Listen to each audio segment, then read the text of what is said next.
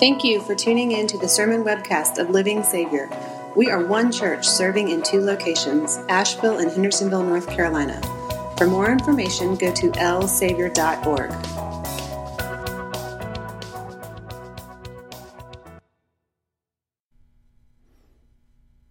Normally, he's quiet, but he's quite capable of making a grand entrance. He can arrive with the sound of an approaching tornado. He can do that. He can send flames of fire which divide and which come to rest on human beings without singeing a hair on anybody's head. He can do that too. He can give a number of people the ability to, to talk like native speakers to Parthians, Medes, or, and Elamites, or to Egyptians, Cretans, and Libyans, and to do that without any previous training or learning in those languages. The Holy Spirit is God. There, there's nothing that He can't do. But should I expect Him to do that? Not necessarily. Likewise, should I expect that He should give me the ability to heal someone's injury just with the, the, the touch of my hand? I shouldn't expect that. Nor should I expect that He will give me prophecies and insights that He hasn't given any other human being. I shouldn't expect that either. So, what should I expect? Or what should you expect? Today, as we celebrate the festival of Pentecost, which is the festival of the Holy Spirit, you and I are once again listening to the words of Jesus, and he, he answers that question very directly. By sending us the Holy Spirit, you and I should expect that Jesus will give us peace, His peace. By sending us the Holy Spirit, you and I should expect that Jesus will give us peace through His Word as He and His eternal Father make their home with us. Fifty days prior to that first Christian Pentecost, it's not hard to imagine what was racing through the disciples' hearts and minds. The, the whole city was in uproar. The people of Jerusalem were, were really supposed to be celebrating the Passover, and yet the, the hot button topic was not that. Influential men were conspiring against Jesus of Nazareth. Learned Pharisees, joined forces with cynical Sadducees, along with the powerful leaders of Jerusalem synagogues, because their intent was they were going to put Jesus of Nazareth to death. Gathered in an upstairs room in Jerusalem, the the 12 apostles certainly heard some of those rumors, certainly were aware of that, and then, along with that, another concern as they gathered there with their teacher, their rabbi, Jesus kept telling them that he was going to leave, that he, he was going to depart this life. So, who would advise them in the troubled future? Who would comfort them in their fear, who would give them the, the right frame of mind so that they could actually go out into this troubled city and out into the troubled world and, and witness on Jesus' behalf. How would they know not only what to do, how would they know what they were supposed to say? Jesus knew their troubled hearts and minds, so he told them, I will not leave you as orphans. No, I, I, I, will not leave you as orphans, he said. Instead, the advocate, the Holy Spirit, whom the Father will send in my name, he will teach you all things and will remind you of everything I have said to you. For the next seven weeks, the disciples puzzled over those words. For the next seven weeks, the disciples undoubtedly discussed them with, with one another as to what they meant. But then on that Jewish Pentecost Sunday, the Holy Spirit arrived. The sound like a violent wind, tongues of fire, languages that allowed those 12 Galileans to communicate with the Parthians and the Medes and the Elamites and the Egyptians and Libyans and, and, and Cretans. But most of all, when the Holy Spirit arrived, he arrived teaching and reminding those disciples of all things, of all the things that Jesus had said. Parables to illustrate how God operates his kingdom. Lessons from Christ about God's high and holy standards for human behavior and human thinking, and about how God simply does not overlook human wrongdoing. Lessons about the Lord's compassion and his, his, his, his capacity to be kind. Great events such as how this Jesus of Nazareth was crucified by those who were conspiring to kill him, and yet he rose on the third day, and then he ascended to the right hand of the Father. The Holy Spirit came to those individuals so that they had the words in the mind and, and, and, and in the heart and on the lips of all the things that Jesus had said so that they had something real and practical and true to tell as they went out into that, that city of Jerusalem. No, I'm not a I'm not a conspiracy theorist. I, I don't spend hours and hours trying to determine who is who's scheming behind the scenes against me or against the church or who's who's conniving to somehow destroy the reputation of Jesus Christ. Still, it is, isn't it obvious, even to those of us who aren't conspiracy theorists, that the world today is, is just as troubled as Jerusalem once was. Nowadays, we too have learned and cynical and powerful men and women who are opposing the, the, the holy standard of what is right and wrong, what God has, has etched into every human conscience. Nowadays, those, those same individuals hate the God who, who gives them thoughts that accuse them of guilt against his holy standards. And nowadays, we too, like Jerusalem of old, have many powerful people who refuse to believe that Jesus Christ is the one redeemer from those accusing thoughts, from that, from that guilt. And yet, Jesus has not left us as orphans either. Instead, he sends the advocate, the, the counselor, the, the Holy Spirit to help us as he teaches us all things and reminds us of everything Jesus said. That's what the Bible is all about, isn't it? The Bible is the, the Word of God. The, the Bible is the, the message of Jesus. But the Holy Spirit does much more than simply put words on a page. The Holy Spirit does much more than preserve eternal truth in a collection of 66 books the Holy Spirit does much more than give us this, this, this book about which we can say that's, that's the good book and, well, that's, that's the best thing we got.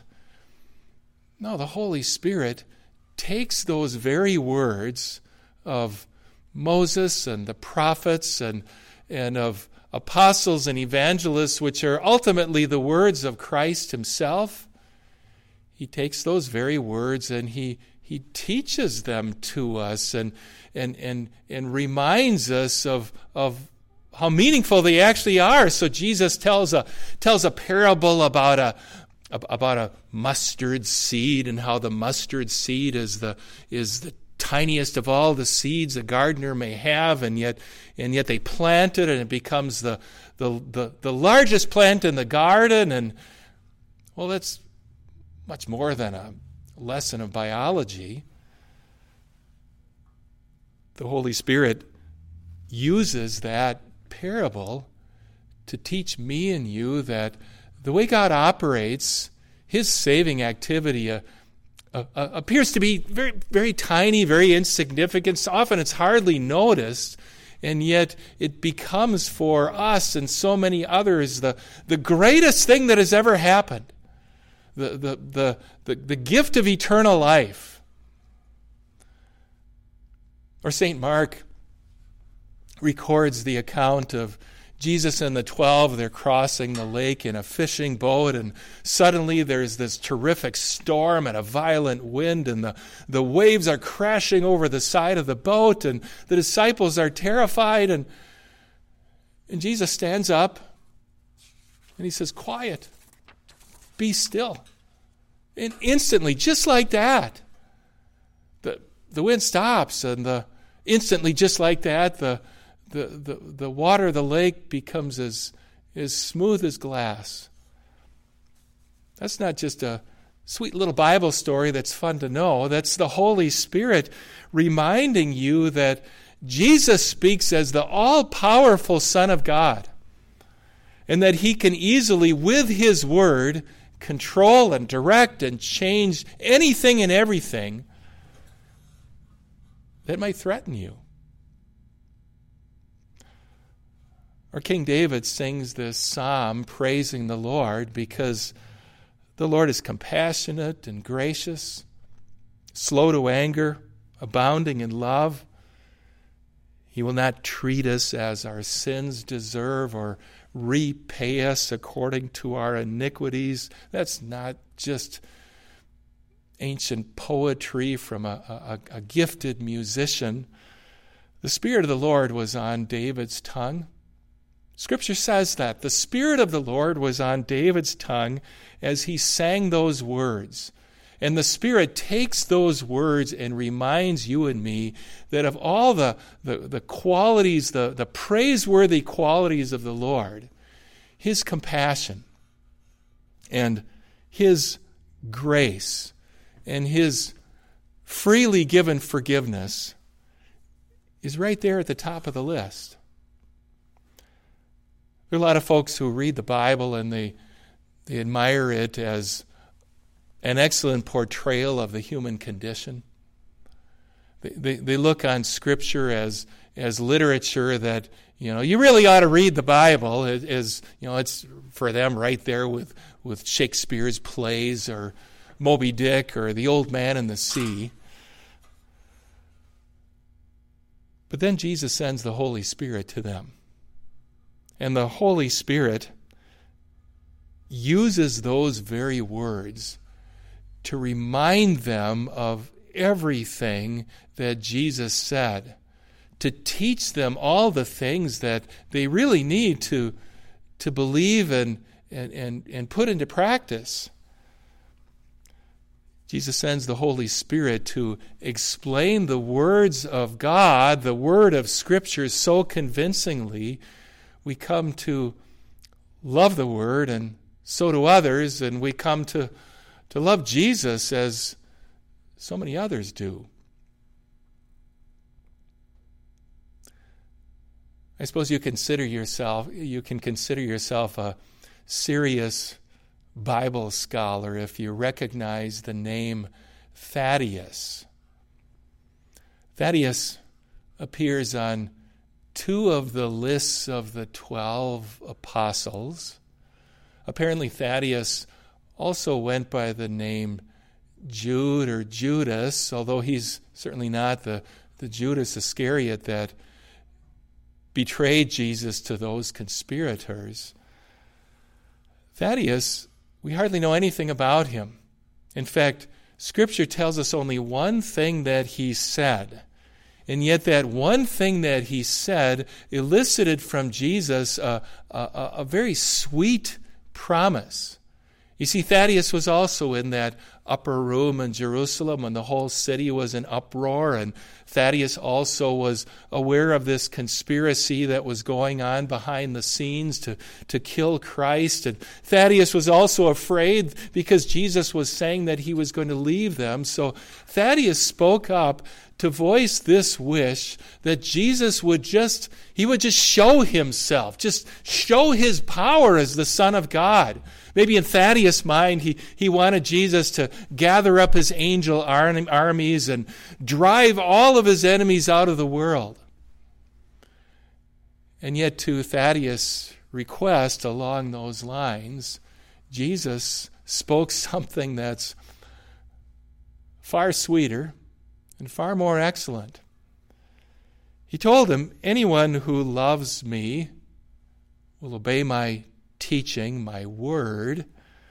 My Father will love them, and we will come to them and, and make our home with them. That's more than sweet, isn't it?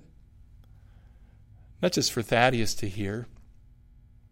Isn't that more than sweet also for you? Think about that.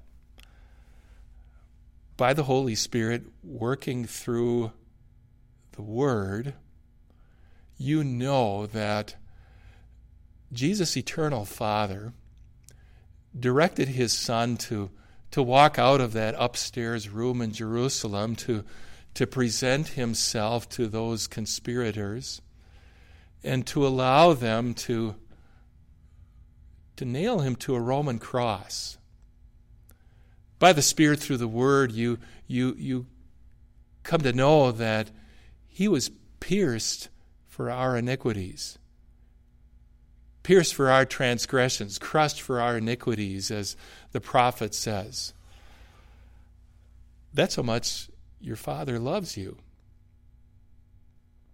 By the Spirit working through God's Word, you believe that God sent His Son Jesus to take all of your guilt upon himself and to atone for it and to wipe all of your wrongdoing off of his record.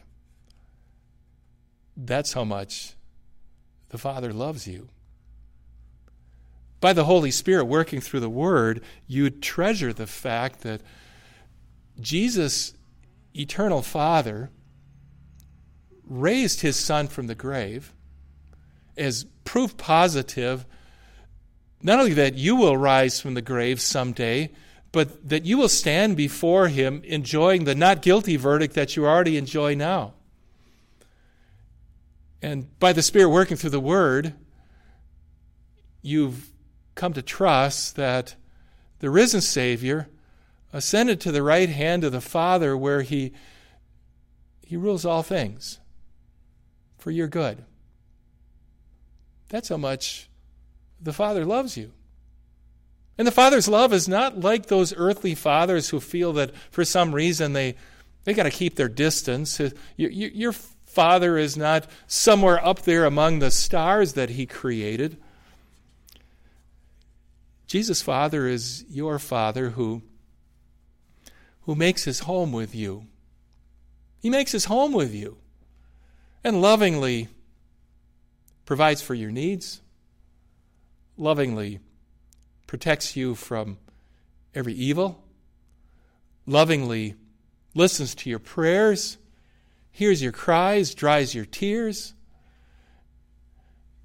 Jesus, Father, is your Father, who, like Jesus, is residing with you always, never to leave you. That's the sweet promise that the Holy Spirit plants deep in your heart and in your mind.